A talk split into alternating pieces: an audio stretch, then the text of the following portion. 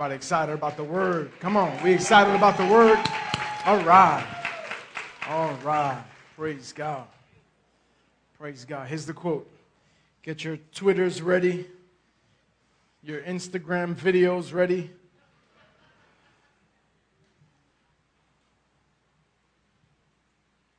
We good? All right, let's go. We must, well, we can kill these monitors or something. We must not blame the meat of society for going rotten if the preserving salt has been withdrawn.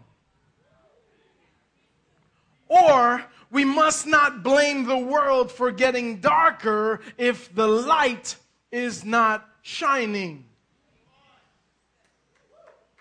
Can, can we pray for a minute? Father, we just ask for your anointing, God, on the speaker and the listener, God. Help us, God, to get ourselves, our, our, our, our presuppositions, God, the things that we think, help us, God, to, to, to just come before you right now and ask you to have your way, Lord. Speak to our hearts, Lord. Speak to us, change us, plant something in us that would, that would make us the man, the woman that you called us to be. In Jesus' name. Amen. Amen. Amen.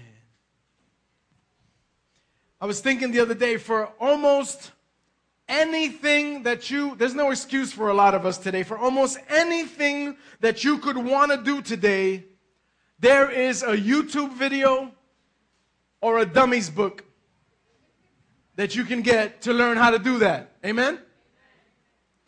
For almost anything, you want to learn how to do anything, there is an 11 year old on YouTube that will teach you how to do it word for word, right? I researched and there was there are over 2,000 dummies books. You know, electricity for dummies, all those, those kind of books. There are over 2,000. The dummy that came up with that idea is a millionaire. Amen? Everything we buy today comes with some form of instruction or some guide, right? I'll give you an example. The other day, my wife and I were in Bed Bath and Beyond, and we were looking for, you know, the store that smells real good when you walk in, and you're always trying to get your house to smell that way, but you can't. We, have tried. You, you can't. For an hour, maybe, but never like all the time. So we bought a kitchen cart. We wanted like a, a microwave cart, like a, a, a, nice big cart for the kitchen on wheels that has, you know, storage. And so we've been looking online and, you know, everything online was crazy expensive. And then we went to Bed Bath & Beyond and we saw the perfect cart. It was beautiful. It was white. It had drawers. It had a bread basket. It had a butcher block on top. It was on wheels. It was beautiful. We, we saw it and we like, yeah, yeah. My wife said, can we get that one? I said, yeah, yeah, that's the one. That's, that's pretty. That's nice. And so right underneath the, the demo that was there was the box. And the box was just as big as the cabinet. So I assumed that all I'm going to have to do is take this thing out the box. You already know where I'm going with this, right? Throw some wheels on the bottom of it and we're good to go. Because the, it's not like a IKEA where you buy a whole bedroom set and it's in a box this little, right? So you know uh, that's going to be four days. But this was already in a box the same size as the cabinet. So I dragged that box to the car, I dragged it to the counter, I dragged it to the, to the house. We get it home, it was already late in the evening, but we're thinking, so what? We'll, we'll, we'll knock this out real quick. So in the morning, we could come down and sit on this thing and have, and have a little coffee on it or something, right? So we opened the box, and there, to my surprise, remember the box is the same size as the cabinet. So I didn't understand when I opened it up and there were over 200 pieces.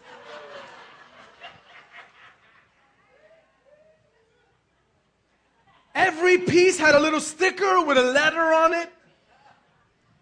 I pulled out, there had to be 13 bags of different size screws with a little sticker with a letter on it. When I reached in, there was a 43 page book. It looked like an engineering workbook for, for college. And when I opened to page one, I, I, you know, me and my wife were a team. We're like, all right, come on, let's go. You get the book, I get, we'll knock this out. Page one said, take piece marked L, connect it to piece marked G with two J screws and one C bracket. I knew it was going to be a long night. Amen.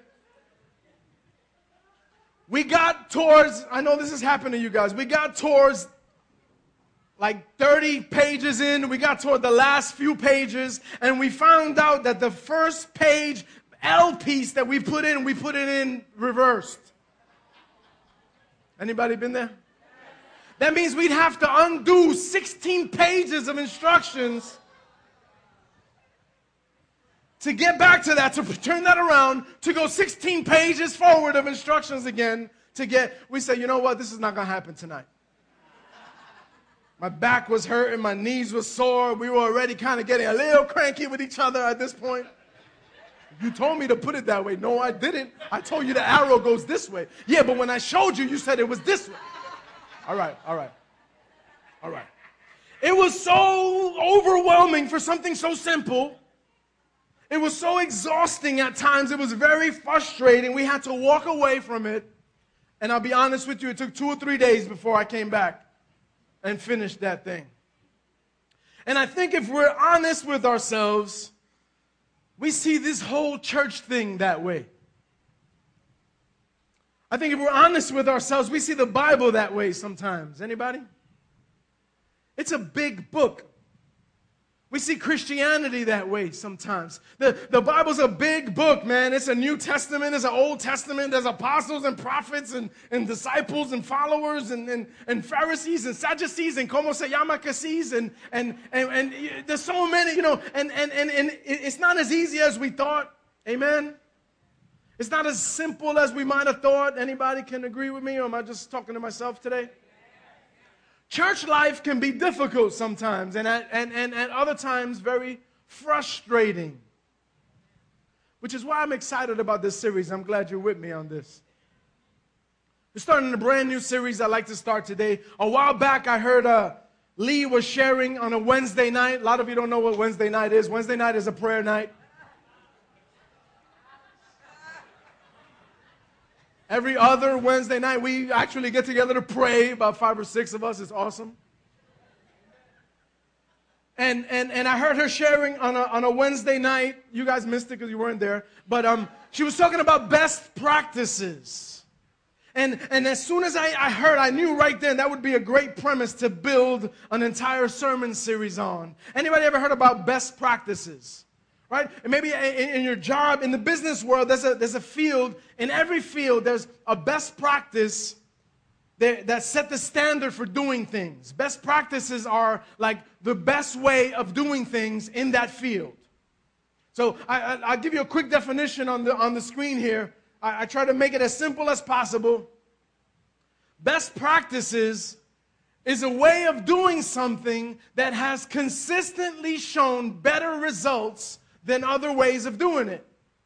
You, you got me? So, best practices is basically a way of doing things that have worked. How many of you want to do things that work? Amen? Aren't you tr- tired of, of doing things this way to find out that doesn't work? Aren't you tired of doing things and, and what, what you heard? That's why the whole message series before was forget what you heard. We need to look at grace differently. Amen? We're doing things dumb the same way just because they've been done that way all, the, all through our lives, but they've never worked back then. What makes you think it's going to work now? Amen? So, so we, we, we want to get into best practices. Companies want us to, to learn best practices because it's what works. And so I was thinking to take that and apply it to the way we do things in church. Is that all right? So I want to bring you this sermon series, Best Practices, a practical guide to church life. I wanted to call it Church Life for Dummies but I didn't want you to get offended. Although that might have fit. Amen? So, so listen, if, if you're sitting here today, you ever wish that you could read God's word and know in a practical way what God wanted me to do, if, if you ever wish that you could hear a message and wanted to know in an easy, understand way what it is God wanted us to do, then this might be a good series for you. Tell, tell somebody, esto bueno para ti. Tell them this one's good for you. This one's good for you. Amen? Because listen, let me be honest with you. In about 24 years, I've been doing church life. I've been doing church with people for 24 years. And in 24 years of church life, let me tell you what I've seen. I've seen families brought together, and I've seen families torn apart. I've seen strangers brought into the fellowship, and I've seen strangers in some way, form, or shape thrown out of the fellowship. I've seen people build each other up, and I've seen the same Christian people tear each other down. I expected it to be quiet. That's good. I've experienced people who bring unity. You ever met somebody that everywhere they go, man, they just bring people to them and they just bring unity? And I've also experienced people that everywhere they go, they bring division. You know those people. If you're sitting next to them, just keep looking straight. Make believe.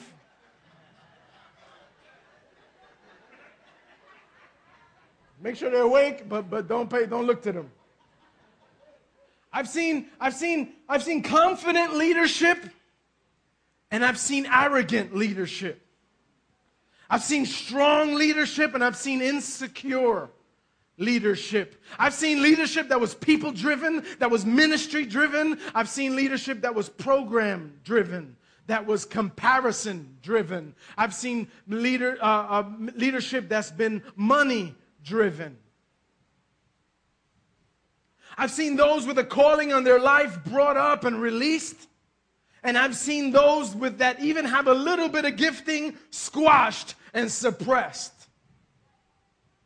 I've watched words used to bring life, and I've watched words used to steal, kill, and destroy. Anybody? Am I talking to anybody today? All of this I've seen inside the church. And the sad part about it, I've seen it among the people who are the church. And all of this has happened while the world looked on and while visitors watched. And so, through this series, I'd like to look at some various aspects of church life, how we do this church thing, and, and I want to talk about what's healthy, what's beneficial. I'd like to look at some areas that make up our church life and talk about some best practices for those areas. Amen? in an effort to try to get us to walk in the best practices that we can. Ephesians 2:10 says, "We are God's workmanship, created in Christ Jesus for good works, which God prepared beforehand that we should walk in." So, we're God's workmanship created to do God's work, a work that God prepared beforehand a work that we should be walking in. Amen? So if you want to be in God's will, if you want to start doing what God wants you to do, we, we, we need to understand what God, what the word says. Amen? So I want to cover some areas that God said we're going to have to walk in. And I want to talk about what's the best way to deal with them. I want to deal with areas like marriage. Somebody say, uh oh. Does anybody need any help in this area? No? You guys got it all figured out. Maybe you should go to a church where they got it all figured out. Up in here, we're still working things out. Amen? Let me give you, I'm not going to deal with marriage today, but let me give you a quick sample one. Just a sample to, to get you ready for what a best practice is for marriage. This is a sample. This one's for the men. Men, never, ever, never, never, ever, ever, never ever, never forget a special day. Come on, ladies, say amen. Men, we are expected to remember every birthday, every anniversary, the day we first met, the anniversary of the day we first met. For bonus, you should remember the blouse she had on for the day we first met We should remember the first movie that you've ever seen. We should know the anniversary of the first movie that you've ever seen. You should remember when you first said, I love you. Bonus, what she was wearing and where it was and what time of day it was. And you should remember the anniversary of the day you first said, I love you. Because, because, listen to me. One day, 15 years into your marriage, you will be at a restaurant. You've already worked things out. Things are good right now. Right now, you're flowing. People are looking to you for marriage advice. You're flowing. You're at a restaurant. The mood is beautiful. The, the, the atmosphere is great. The food, you're, you're not taking her to Wendy's anymore. Now you're at nice restaurants. You're at Havana Central chilling, right? You're, you're having some more, anyway.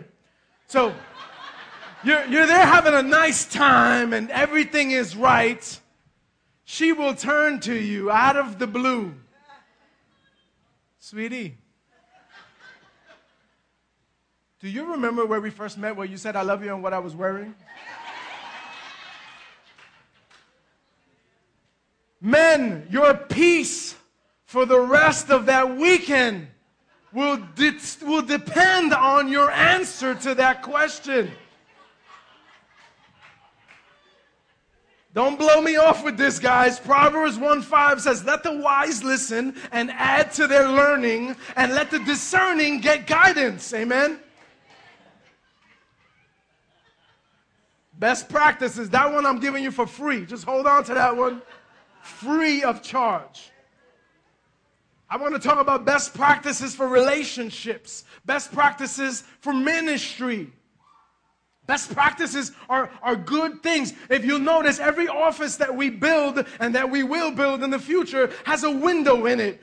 That costs me extra money to put a window in those doors. Why do we do that? Is that a law? No. Because I want every office at any time with anybody in leadership, if they're having a meeting at any time, they know that anybody could come by and peek into the window. Why do we do that? That's best practices so that you know you are never alone in private with anybody. Can anybody see the best practices there? When we build classrooms, you see there's a window with a door and there's another window if possible. We cut open extra windows because we want and we don't want anybody of our leadership, although we trust them and, and, and, and, and check them out and we believe in them. We don't want anybody in a room with our kids that we can't openly watch from anywhere. Amen? Best practices for ministry. I want to talk about best practices for finances. Anybody need any help in this area? I want to talk about it and then I'm going to come have somebody come in, a specialist come in on a Saturday and give us a seminar for free on best practices in finances. Because we should be all out of debt. Amen? No, no, I, I mean that. We should all be out of debt. And, and that doesn't mean we come here on Sunday, God, you got to supernaturally pay my bills and you got to get me out of debt. But on Saturday, we buy a car we can't afford. We get into a car note that we don't need to be driving that kind of car, but we want to, you know, be balling like everybody else. When you don't have that money yet, you didn't want to buy a Hyundai, it had to be a BMW. But you don't got BMW money. Anyway, best practices for finances. I want to talk about best practices for our devotional life. I want to focus on best practices through this series because you see, you develop what you focus. Amen?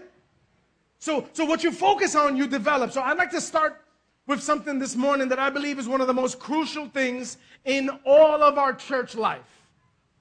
And that's not just my opinion, that's actually according to the Word of God.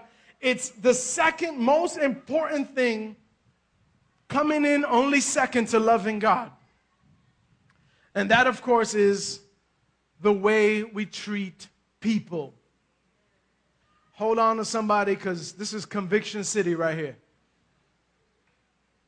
I, am I'm, I'm going to tell you this is this, this, the rest, from this point on, we're not joking no more. From this point on, this message has some serious conviction issues coming with it. And I can only tell you that because Whatever I write, I got to read. Whatever I read and study, I have to, whatever I ask you to put on, I got to try on. Amen? I don't know how some other pastors do it. They could preach about anything and live something different. I can't. They, I haven't learned that trick, and, and I'll be honest with you, I don't want to learn that trick. Amen? So, so this is gonna this is gonna have some serious conviction, but don't get it twisted. It's not condemnation. Conviction is different. I don't want you to feel bad. I want you to be moved. I don't want to shame anyone. I want for you what I want for me. I want us to walk in the way God calls us to walk. Amen? I want us to use best practices when it comes to dealing with people. So let's jump into this. Is going to be rough. Hold on. I'm going to keep preaching. You can leave when you think you're done. Amen? All right? So that way we don't have to look at our clocks and our watches and all. I'm going to keep preaching. Whenever you're done, you had enough, you can leave. I won't shout you out. I won't have ushers stop you at the door. Here we go. Say, bring it. All right, uh, that's what we're going to do then. 1 Corinthians 12. 1 Corinthians 12 is a chapter dedicated to spiritual gifts. How many get excited about spiritual gifts? We, we operated in that this morning. We talked about that this morning. We take steps of faith and we pray for healing. We were in the back room and we prayed for healing and we, and we pray and we step out in these spiritual gifts and, and God gives us all different giftings and different abilities and it's amazing. Amen. And, and, and it's awesome that, you know, the Bible calls us, and, and Paul says in 1 Corinthians 12, we're different. We're all different parts of the body. We make up. The mouth can't say to the feet, I don't need you. The feet can't say to the arms, I got no use for you. We all, amen, we're all part of one body. It's an awesome passage. In verse 27, he says, Now you are the body of Christ, and individually you're members of it. And, and God has appointed in the church first apostles, and then prophets, and then teachers, and then miracles, and gifts of healing, and helping, and administrating, and various kinds of tongues. And, and further down in 31, it says, Earnestly desire the higher gifts so God is saying, man, this, there's a lot of gifts, and, and we can look at them differently. We can say some are higher giftings and some are lower, but, but they're all gifts that God gives us, and, and we all make up one body. But Paul says, man, desire the higher gifts, desire those greater gifts. Man, you want to, each and every one of us want to walk down the street and just have a prophetic word for somebody and speak life into somebody. Amen? Don't you want to walk down the street, see somebody limping, and go and touch their legs and say, In Jesus' name, stop limping, be healed? Amen? Don't you, don't you want that gifting? Paul says, desire those higher gifts. But then in closing, he says this, and we never preach about this. And but I will show you a still more excellent way. Check it, it's in your Bibles. He closes 12 that way. He says, I'm going to, he says, desire those gifts, man. I'm, I'm, but I'm going to give you an even more excellent way. I'm going to give you a more better way. Paul says.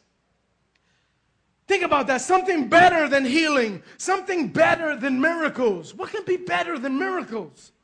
Paul says, I'm going to give you something better than miracles, something better than prophecy, something better than speaking in tongues. I want to show you a more excellent way. Now, what, I mean, I, really, I want you to catch the weight of this. What could be better than walking around giving prophetic revelations to people? And that's what we do as a church. We believe in that. What could be better than, than our teams that go out and have and get words from God and give them to strangers in the street and see God use them mightily and see God do something incredible? What can be better than, than speaking to the dead and having them raised? What can be better than, than opening blind eyes or deaf ears? Those things are amazing, but there's a best practice here. And Paul says, and Jesus backs him up 100% in every message he ever tells Paul says, I'm going to show you a more excellent way. 1 Corinthians 13, the next chapter, here's what, how, how it starts. If I speak in the tongues of men and of angels, but I have not love, I am only a resounding gong or a clanging cymbal.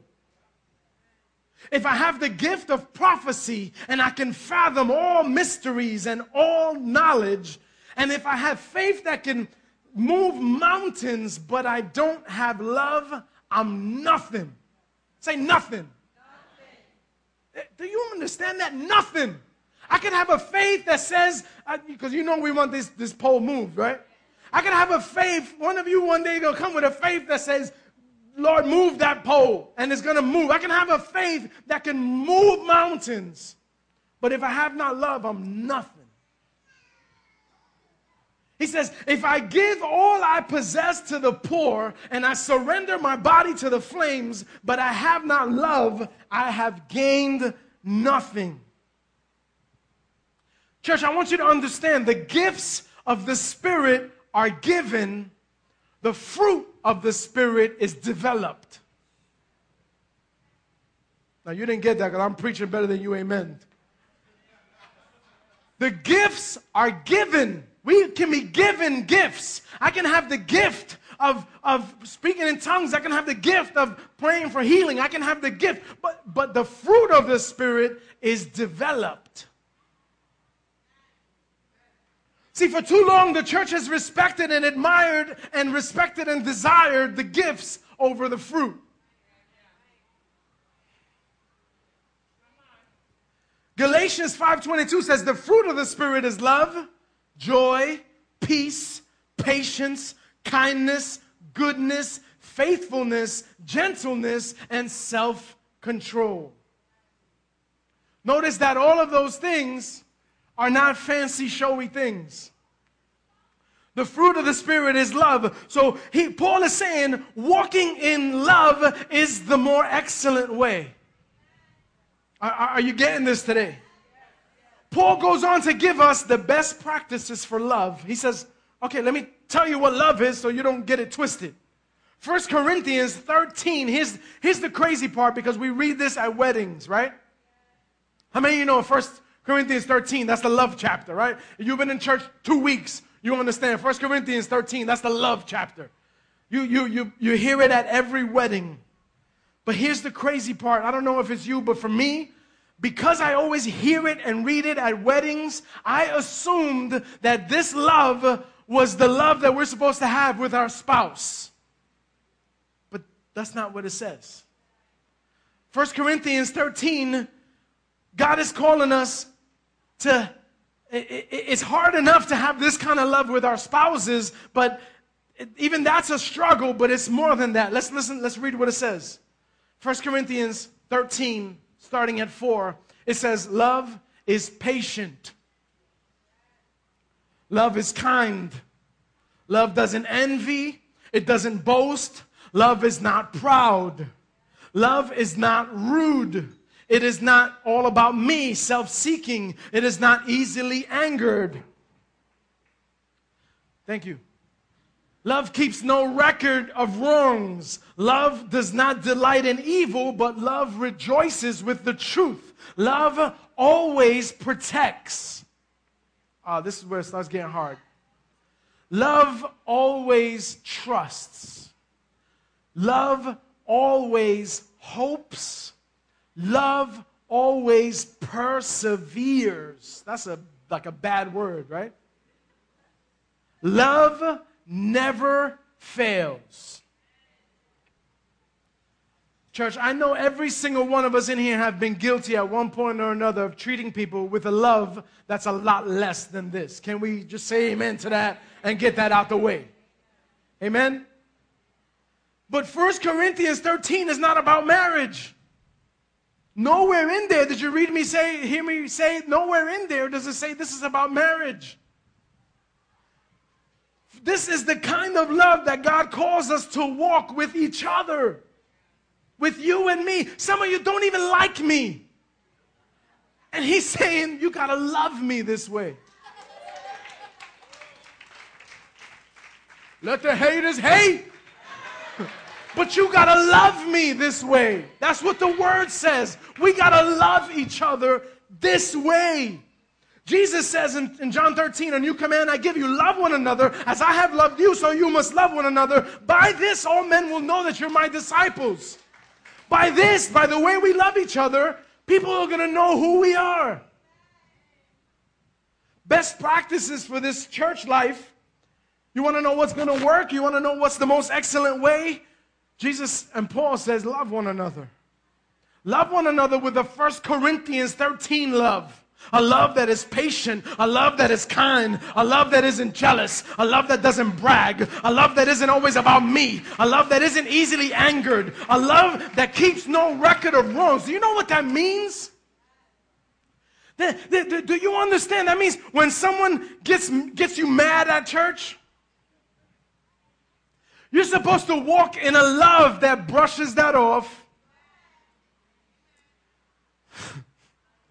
And next week starts with a clean slate.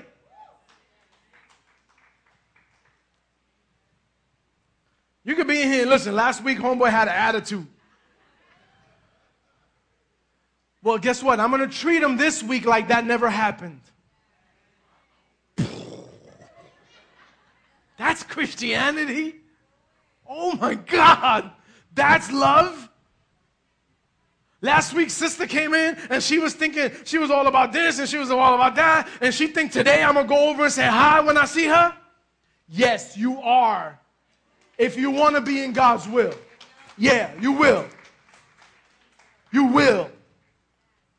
Because instead, what's the alternative and what's the, what, what's the best practice or what's the common practice that we use in church? We'll stand on this side and we'll get together with a couple of like minded people. And when sister and homeboy walk in, you say, look at her, look at her.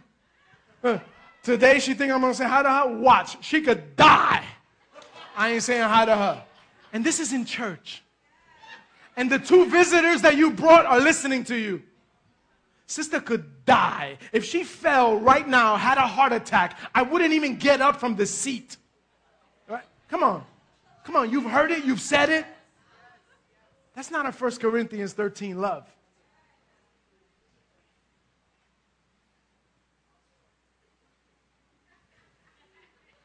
How long are we going to be in this church life and not get it? I tell you, this convicted me left and right, man. I got no shame in my game right now. I'm just convinced. I'm broken, honestly. I'm joking around, but it's dead serious. Does that give the, the right for people to treat me any way they want to? No. Can, can they just walk all over me and abuse me and take advantage of me? No. But the word says in Romans 12 8, if it is possible, as far as it depends on you, live at peace with everyone. What is Paul saying? He's saying haters are going to hate. As far as it depends on you, live at peace with everyone. Don't take revenge, dear friends. Leave room for God's wrath. 21 says, Don't be overcome by evil, overcome evil with good. Best practices says, What's healthy for me is to forgive them and to let God deal with them. This is tough stuff, church. If you're visiting for the first time, I, you know, I'm, well, I'm glad you're here because you might have thought these are some wishy-washy people up in here, but this, this, this is for soldiers. Amen? Christianity is for soldiers, man. It's a battle. It's a fight. But let me show you why it matters so much. Because listen, it's so easy to excuse this all away. You've heard of all, you, we've used it all. I'm human. I'm human. Homeboy punched me, I punched him back in the neck. I'm human, man. She talked about me, I trashed her too, and her kids. I don't know what kind of parent she is, letting her kids run around like that, right? We could, we could, we could go on, man. Oh, well, we all make mistakes. After you know, you clean the blood from your knuckles. We all make mistakes. I heard this one. We go through our things, right? How many here gone through their things? How many here they've had? I, am going through a season right now. Just leave me alone because I'm in my season.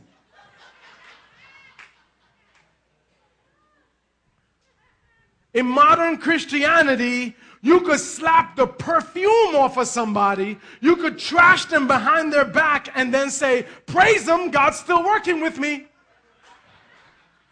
God's still working on me. Amen. Hallelujah.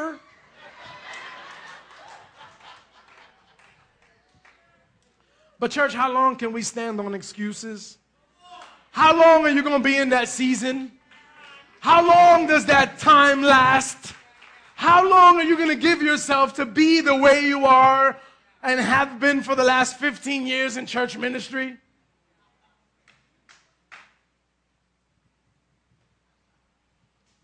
Before we excuse this all away, allow me to put some weight on it, if you would please. Because the weight of this scripture fell on me this week as I was researching and, pre- and preparing. And you know how you can read something a hundred times and you can know it, you can memorize it, you can spit it, but one day it just takes your breath away? One day is just too heavy to stand and you gotta, you gotta get down because that the weight, well, this, this, this happened this week. In the Sermon on the Mount, Jesus was speaking to his disciples and to the crowd of possible disciples, those that would choose to follow him from that day on. And listen to what he tells them. It's one quick little piece of the whole sermon. He says in Matthew 5:13, he says, "You are the salt of the earth." But if the salt loses its taste, how can its saltiness be restored? It is not good for anything any longer but to be thrown out and trodden underfoot by men. And then he drops some serious weight on us right there. And then he, he, he, he's saying, You, to his disciples, to his followers, you are the salt of the earth. And then he follows it up with another heavy one. He says in verse 14, Oh, and by the way, also, you are the light of the world. You are the light of the world. A city on a hill cannot be hidden, nor does do people light a lamp and put it under a basket. They put it on a stand, and it gives light to all in the house. In the same way, let your light shine before others that they may see your good works and give glory to your Father who's in heaven. Listen, don't write me off yet. I'm, I'm almost done. He says to you and to me today, you are the salt of the earth and you are the light of the world. Can anybody feel the weight of that for a second? Can you put that on yourself for a minute? Can you kind of take that title and put it on yourself? Put on the t shirt that says salt and light today? And understand that if the room is dark, it's because you're not shining. Understand that if there's no taste, if there's no flavor in the world around you, it's because you haven't brought it. You are the salt, you, me, we are the salt and light of this world. Why does Jesus use salt? Let, us get into this real quick. Salt was something very valuable back then. the Roman soldiers were actually paid in salt. That's how valuable. We get our word salary from the word salt. There's an expression that we still use, he's worth his salt. That comes from that time because salt was something that valuable. So Jesus is saying, You are valuable, we are valuable to the world. Salt was critically important in those times because how many of you know they didn't have freezers? Right? And so there was no way to preserve the meat. The only method they had to preserve the meat was spo- from spoiling was to take salt and rub the salt on the meat. There's a rubbing involved with salt and meat in order to preserve it. And, and they would store it with the salt. So salt was a preservative that kept things from going bad. So Jesus was saying, you should have, we should have a preserving influence on people. Come on, you please, please get this. You, me, we can keep things from going bad sooner than they, than they can. Some things are to go bad. How many of you know?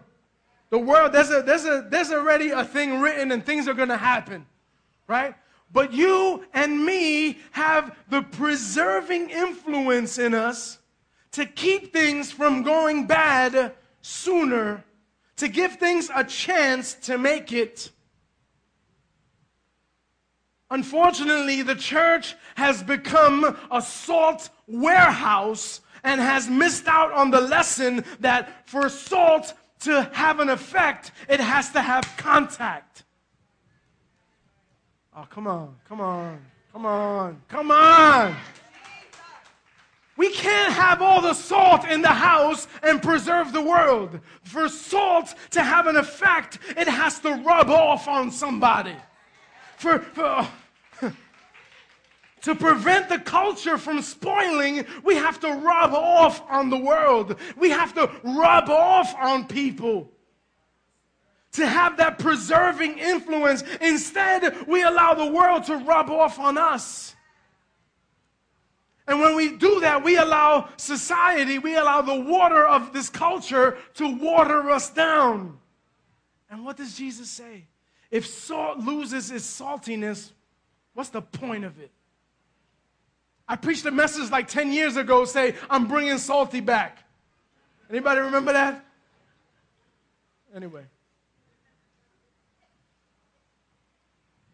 Jesus says when the salt loses its saltiness, it's worthless. Consider this the Dead Sea that, that they were about back then and where they were, and the people that he's talking to, the Dead Sea is full of salt, but it's only extracted through the process of boiling. The only way to get the salt from the, the, the, the water, the only way to get that salt was to boil it. So I don't like the idea of going through fiery trials. I don't think anybody here does. But if that's what it takes to make me salty again, then maybe I'm okay with that. The next time you find yourself going through the fire, could it be that God is removing the water to retain the salt? Church, we are the salt of the earth and the light of the world. Does anybody, are you starting to feel this weight yet?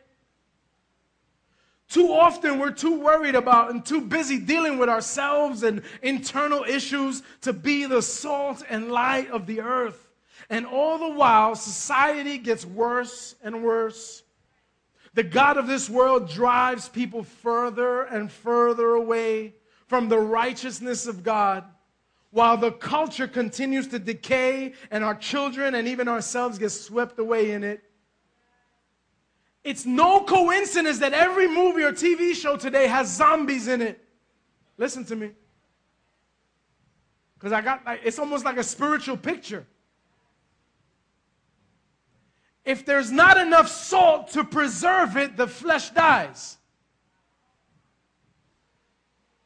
I'm not trying to be funny or relevant. The world is full of the walking dead. They're like zombies, spiritually dead and don't even know it. We have a World War Z. And we have the key. Worship team, you guys can come. I want you to think about this salt business because if, if, think about this. When God was about to destroy, remember in Genesis, God was going to destroy Sodom and Gomorrah because the sin of Sodom had reached God, and God said, I'm done with it. It's too wicked. Our people, these people are too wicked. I'm done with it. I'm going to destroy Sodom and Gomorrah. And he's at a place, it, brought God to a place of decision, and he tells Abraham, and Abraham says, Hold up, if, if you, you, surely you're a good God. Abraham barters with him. He, he stands in the gap. This is church, this is what we need, we need to be doing. Abraham stands in the gap and, and he says, But God, you're a good God. And he, so he uses his God's own words against them. He says, You're a good God. Surely you won't destroy the wicked with the righteous. What if there are 50 righteous people in Sodom and Gomorrah? Will you, will you not destroy it? And God says, Fine. If you find 50 righteous people in this entire city, I won't destroy Sodom. Sadly, Abraham went to the first assembly of whatever down the block, 600 members, and he couldn't find 50 righteous people. I'm adding that, that's not in the word, but obviously he had to, right? And so he goes back to God. God, all right, God, what about 45? What if I find 45? God says, fine, if you find 45, I won't destroy the city. What about 30? What about 35? What about 30? Give me 20. Can I get 20? Can I get 25? Can I get 10? Can I? God's finally where, where the bartering ends. God says, for 10 righteous people, I won't destroy Sodom. For 10 righteous people. You know the story. He couldn't find 10 righteous people. And so Sodom and Gomorrah and entire cities are destroyed. God was saying, if there was just a little bit of salt, it'll preserve that city. Do you get the weight now?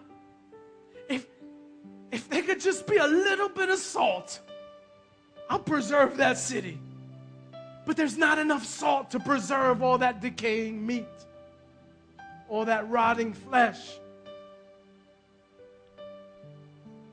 I don't want that to be our regret, church. If there was a little more salt, everyone at your job would get saved. If there was a little bit more salt, that city would be different. If there was a little bit more salt, that church would have never closed down.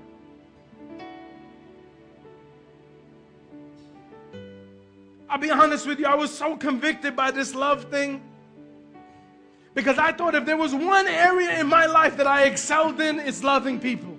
I thought, I, I, I, had no problem with this. I said, man, that's one thing I know how to do. I mess up. I, I fail. I have thoughts. I, I, I'm not claiming to be perfect in any way.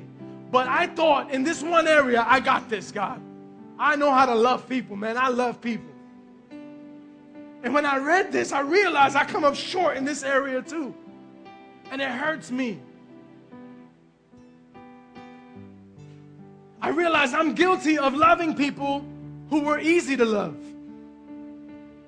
It's easy to love some people, man. There's some people in here, you guys are so beautiful. You guys are so kind, so it's easy to love you. But the Bible says even the pagans do that. The Bible says even the pagans love people that are easy to love. Love that sister.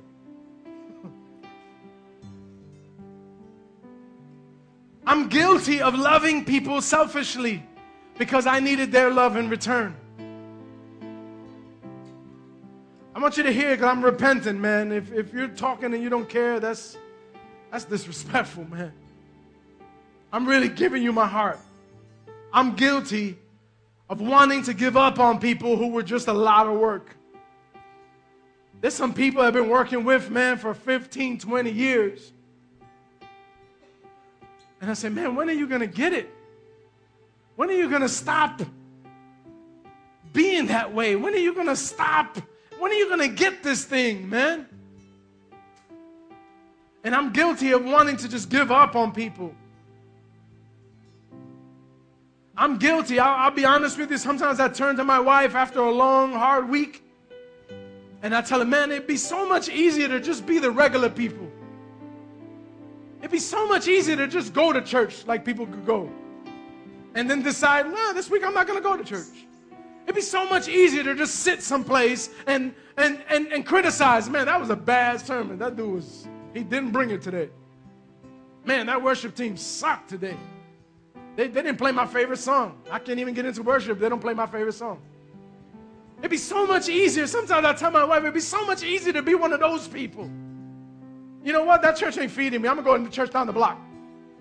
You know what? This church is whack. I don't like their music. I'm going to go to church over here. You know what? This pastor got an attitude. He think he's full of, I'm going to go to this church over here. It'd be so much easier to be, you know what? I don't need church. I just listen online. I don't need no church. Church, all, all they want is my money anyway. I listen online. That way I don't have to give no money. I'm honest with you, man. I, have been guilty of sin Sometimes I wish I was those kind of people.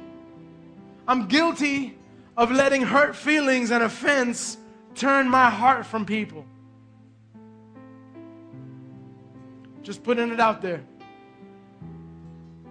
24 years of church life has, has done has played a toll on my life. I'm guilty of letting hurt feelings and offense turn my heart from people. And I stand before you today and I repent.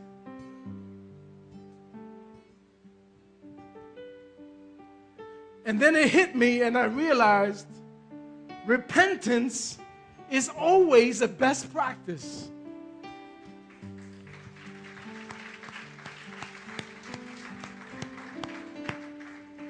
And so today I stand in the place of the leadership of this church, and any church you've ever been a part of.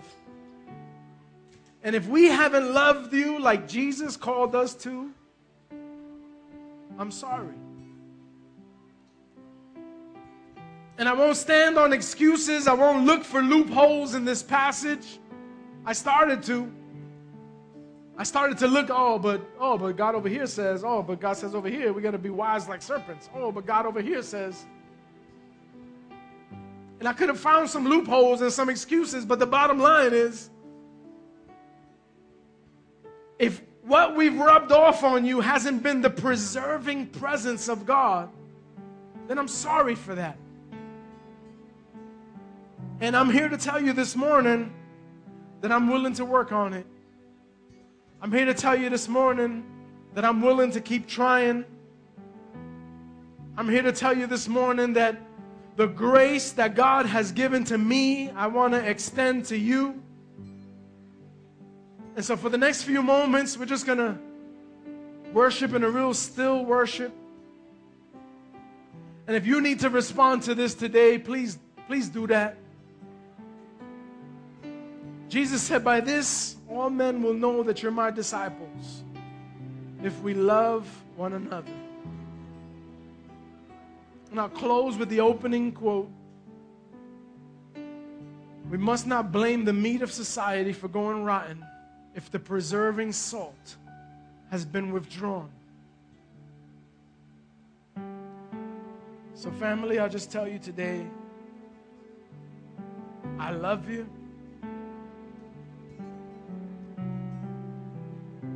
It's not easy, but I love you.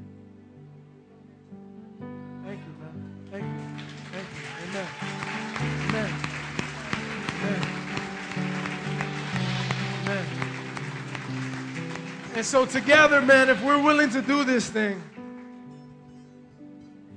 we could be an awesome body of Christ. Amen. If we're willing to love each other, man, if we're willing to let go of past hurts, if we're willing to let go of past regrets, if we're willing to let go of what I did to you, what you did to me, what you didn't do for me, what you did for me, what I didn't do for you, what if we're willing to get past that today, then I think we'll bring the preserving presence of God to everyone around us. And this neighborhood, this community, your jobs, your schools, they better look out. they better look out because we're bringing Salty back. Amen. Come on, let's.